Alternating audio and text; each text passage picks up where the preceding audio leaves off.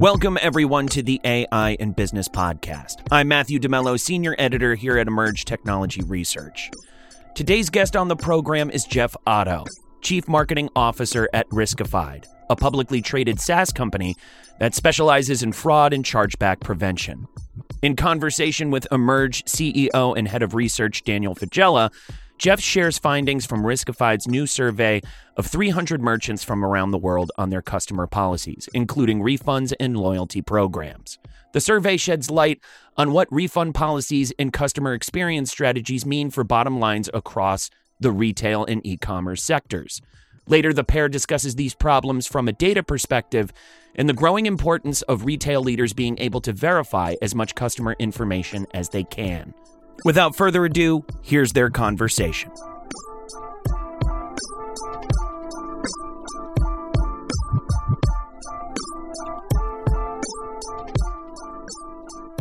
So, Jeff, welcome to the program. Thanks for being here. Thanks for having me, Dan.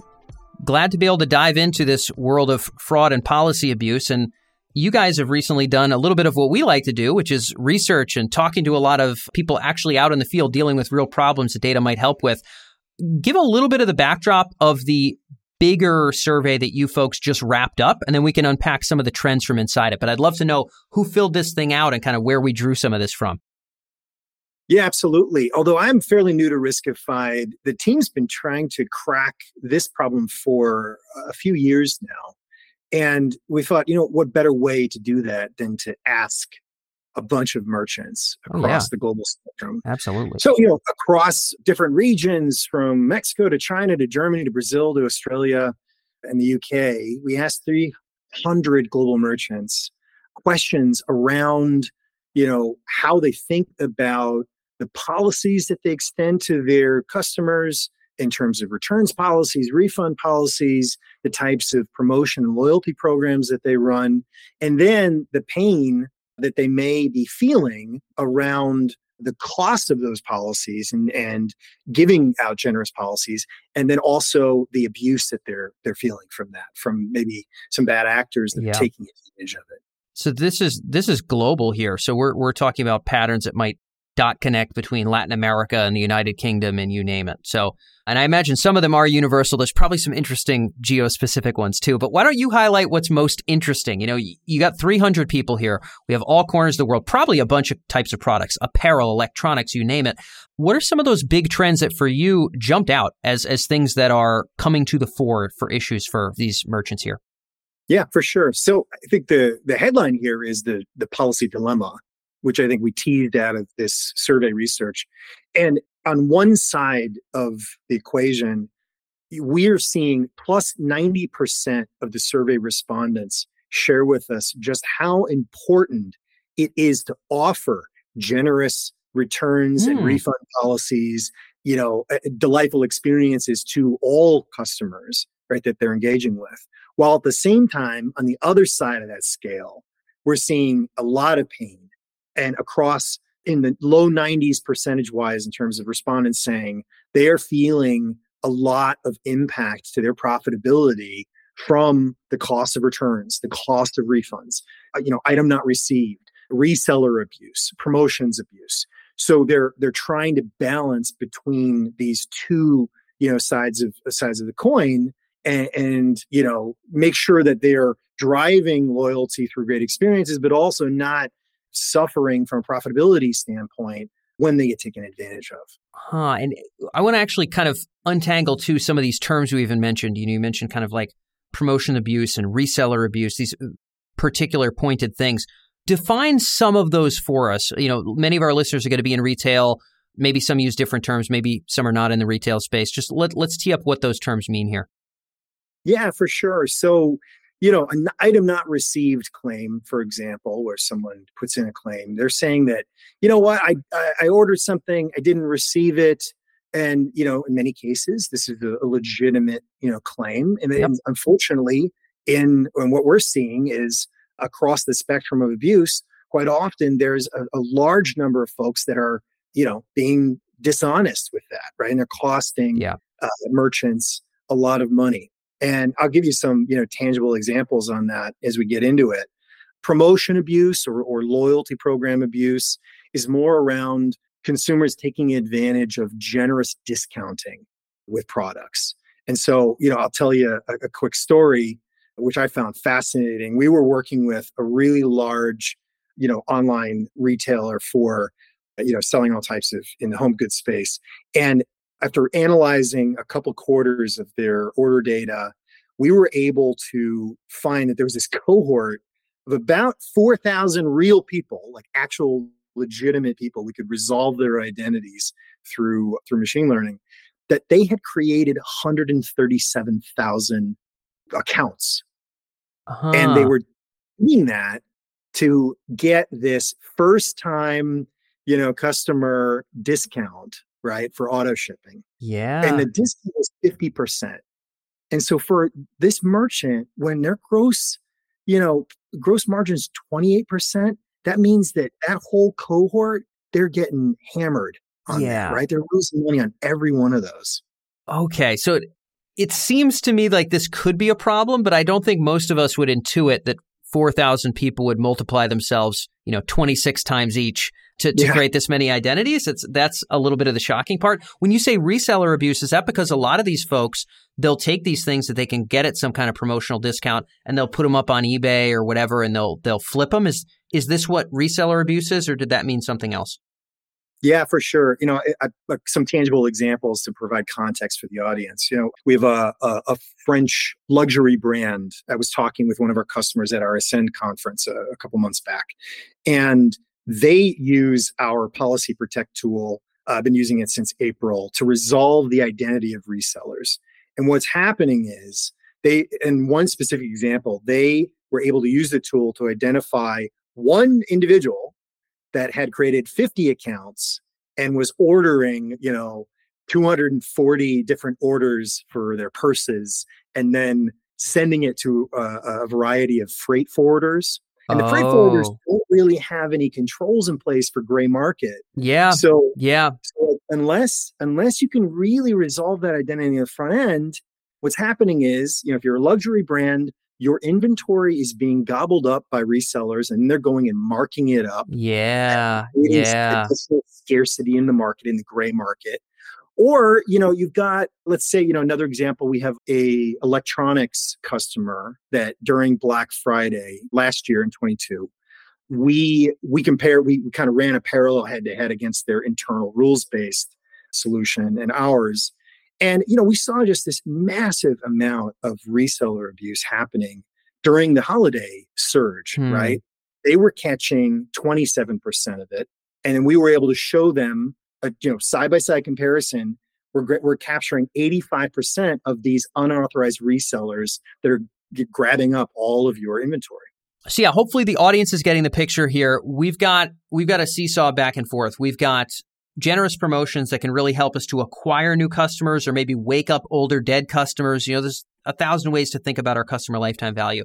And the company that you you had there that was discounting 50%, presumably they know their CLV. They know if I get people in for these kind of products at a discount, I'm going to make my dollar back by X number of months into the future with these specific people. But of course, there's a lot of ways to gamify that. And, you know, you're bringing up this reseller market, which I think some of the audience may not be aware of just how pervasive that is. So this puts, this puts that balance on the table, right? We, we, we need to run these things, but we cannot be absolutely robbed blind when we're doing it. So this takes us to data. You brought up a great example a second ago of detecting who these resellers were. You can go into the particular examples you want to. I have a curiosity about that one, but let's talk a little bit about where data fits in to solve some of these pervasive issues that we're clearly seeing with retailers around the world.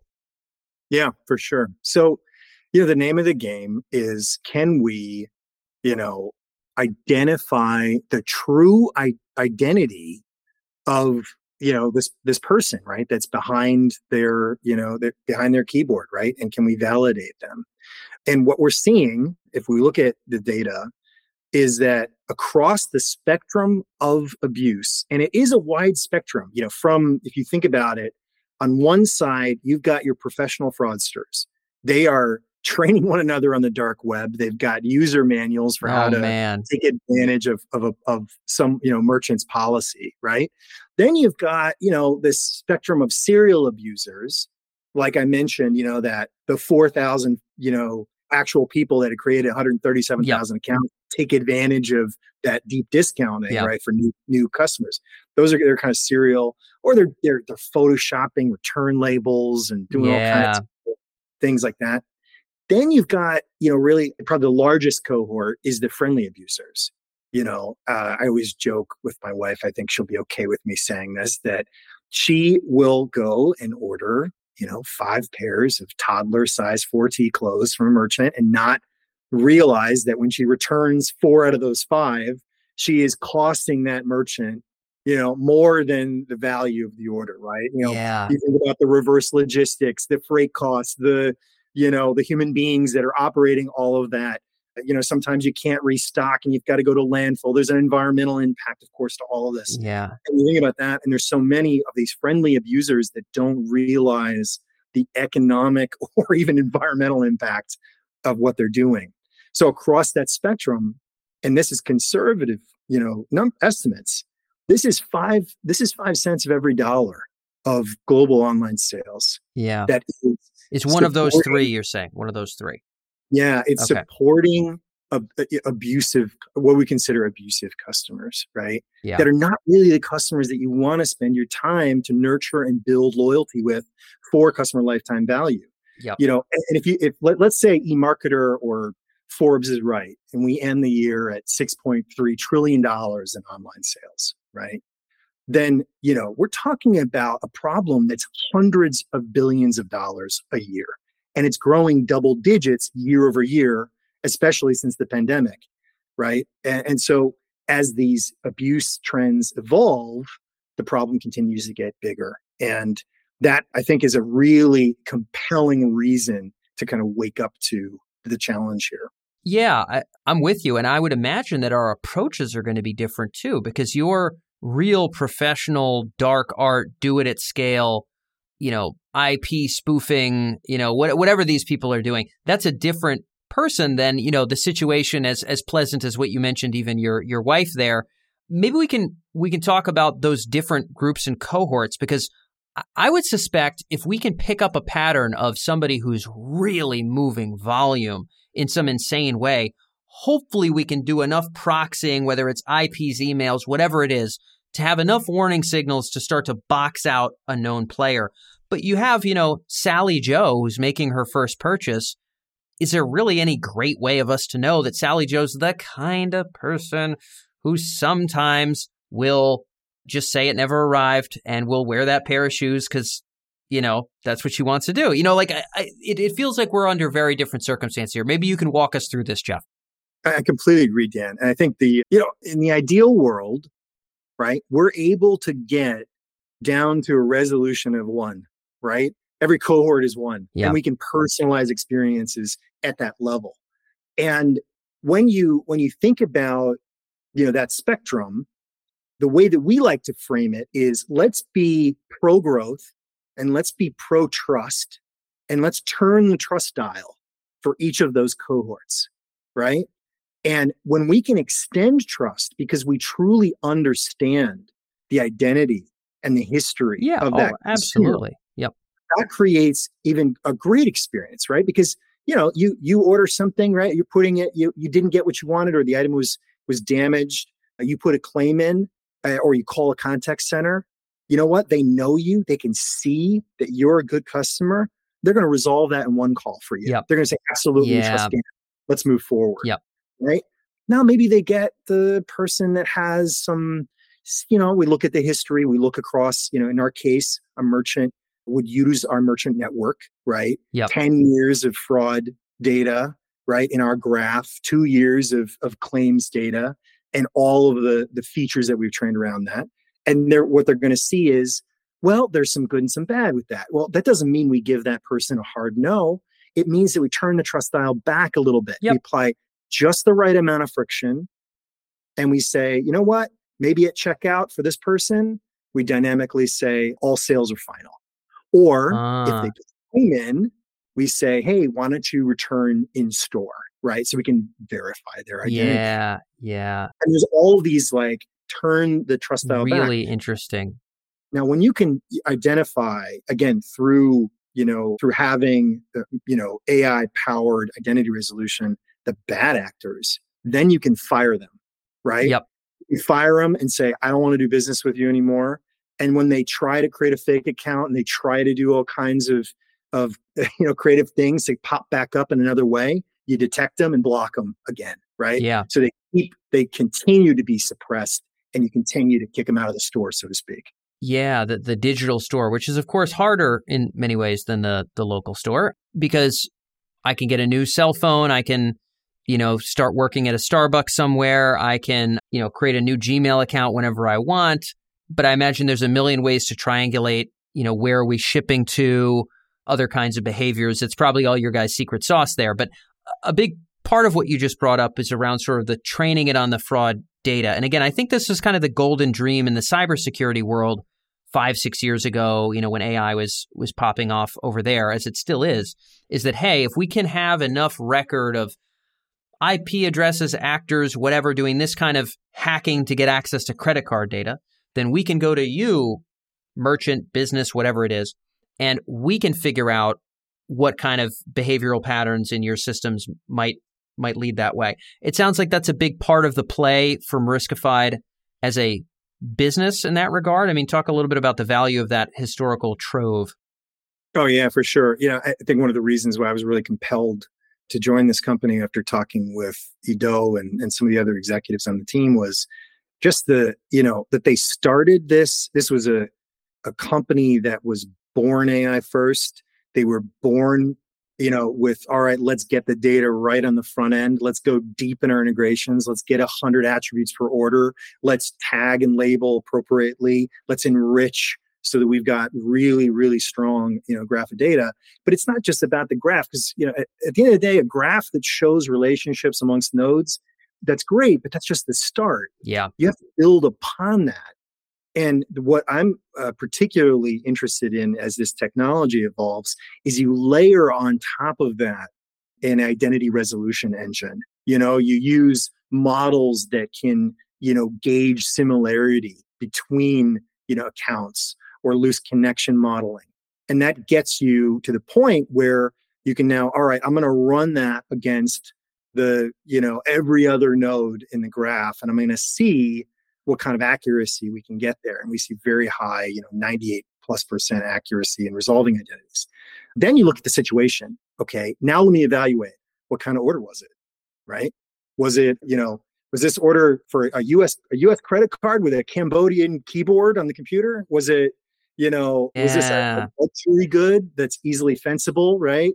You know, what kind of other things is a risky, you know, address? Is it a risky phone number? we can assess all of those features comprehensively. And in the case of Policy Protect, there's over 50 of them that we're deploying. And over the last year or so, $24 billion of transaction volume has been you know, reviewed by this product to make the, the, the models even more effective at discovering who's good and who's bad, you know, the angels and demons across yeah. that spectrum. Yeah. And, and and I think the idea of the spectrum is really kind of eye opening here in so many regards. Uh, there's you know, to go back to the, the analogy you'd used of being able to fire those bad customers and adjusting the trust dial. And man, I've got to imagine there's two places that really seem like an exploding of possibilities as you've been talking here, Jeff. One of them is what are the signals we can take in to figure out who this is and how they're going to act? You know, type of keyboard, you know, all, all of those data points that, you know, the founders were interested off the get go. It's obviously not just IP address, email address, right? Which is, I think, for for smaller businesses, maybe that's as much as you're going to get, but it's it's much broader. The second thing that's much broader is what turning the trust dial up or down means. Because I was expecting that most of that was going to have to do with how we start replying to them when something becomes an issue.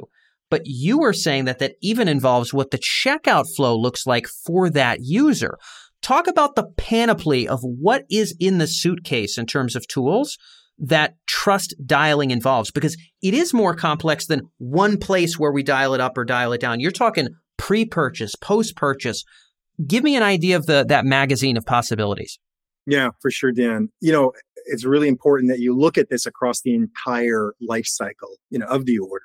And a checkout, like let's just say on a item not received, you know, situation, first at the checkout, we want to make sure that we're, you know, doing what we can to resolve the identity uh, of that individual when they're, you know, first buying it, right? And if they're uh, a known serial abuser or a bad actor, let's catch it there up front. Let's say we don't catch it and then an INR claim comes through. Well, you can look at, you can break this decisioning up and do some dual kind of decisioning, right? We can look across, all right, is this fraudulent, right? And do we see this as a, a stolen credit card or something? And then in parallel, we can look at, all right, is this abusive? And so I think it's really interesting when you start to parallel thread some of your decisioning because it, again, it gets more to that cohort of one, like what's the best experience for that individual. And then, you know, we have a new uh, capability called dispute resolve, which is actually helping merchants automate the chargeback dispute process, right? Providing evidence, et cetera, so that they can say, hey, we did the right thing here. Uh, we think that this you know, chargeback is illegitimate based on the following, you know, evidence. And we're going to streamline that and take some of the manual burden off of the plate of the of the merchant. All right, Jeff. So this is solid, and this has given us a dynamic of sort of detecting the person, the actions we can take, the types of abuse. There's a lot that we could put in a nutshell. If you were going to kind of crunch down really the big takeaways for retail leaders who need to be prepared for the future and frankly need to wake up the value of their data, lay out what those big takeaways should be from your perspective here. Yeah, thanks, Dan. All right, so three three takeaways to wrap this up and put a bow on it. I would say first, we talked about that spectrum of abuse. We have, of course, the professional fraudsters training one another on the dark web. Then we have a cohort of serial abusers that are doing nefarious things and photoshopping labels and maybe returning empty boxes. And then there's a whole bunch of the friendly abusers that don't even realize that they're taking advantage of these generous return policies and costing merchants significantly in terms of profitability. So we have that spectrum. It's complicated. It requires a lot of thoughtfulness in how to engage those folks. And then the, the second piece is there's a dilemma, a policy dilemma, where merchants realize and value the generous policies that they've instituted for returns, for refunds, etc., for using promotions to drive engagement and win new customers that have uh, customer lifetime value. They see that on the other side, the business is suffering. They're all feeling the pain and the cost of supporting policies, and in particular, getting abused by uh, a large cohort of these, that spectrum we talked about. So the key and final kind of thing to wrap it up with is it's all about resolving the true identity of the customer. And when you can resolve the true identity of the customer, you can then extend trust, extend convenience to the good customers. You can add just the right amount of friction to the questionable customers you're not quite sure about. And then when you can resolve the identity of bad actors, you can fire them and kick them out of your digital store and when they try to come back in the side door, you you detect it again and kick them out again. And I think the the game changing technology of using AI powered identity engines to create that resolution is really powerful and allows us to be done surgically. Yeah, that audience of one that you were talking about is kind of the ideal that we want to arrive at is is exactly it. And I think what I'm interested to see as we move forward here is all of those ways that even I can see like retail experiences differ user to user. You know, if I'm logged in or I look over the shoulder of my brother or girlfriend or something, you know, are they getting a different discount code? Maybe that's just based on promotion, what they think will convert. But maybe for some weird reason, they're like, well, you know, Waltham, Massachusetts, we've had a lot of weird refunds from that apartment building. I'm just, we're going to dial that down. Like, like it's even pre-purchase, never mind post-purchase. So it seems inevitable that this ecosystem is going to blossom in a really interesting way. And I think it's cool that you were able to share some of the research that you guys already learned. So I know that's all we have for time, but Jeff, thank you so much for being able to share your insights with us today. Thank you, Dan. Great talking with you.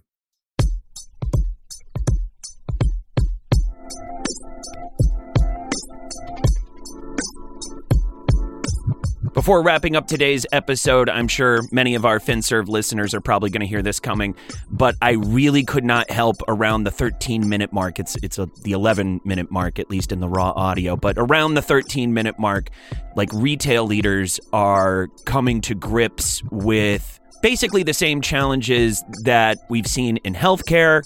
Financial services seems to have gotten there first.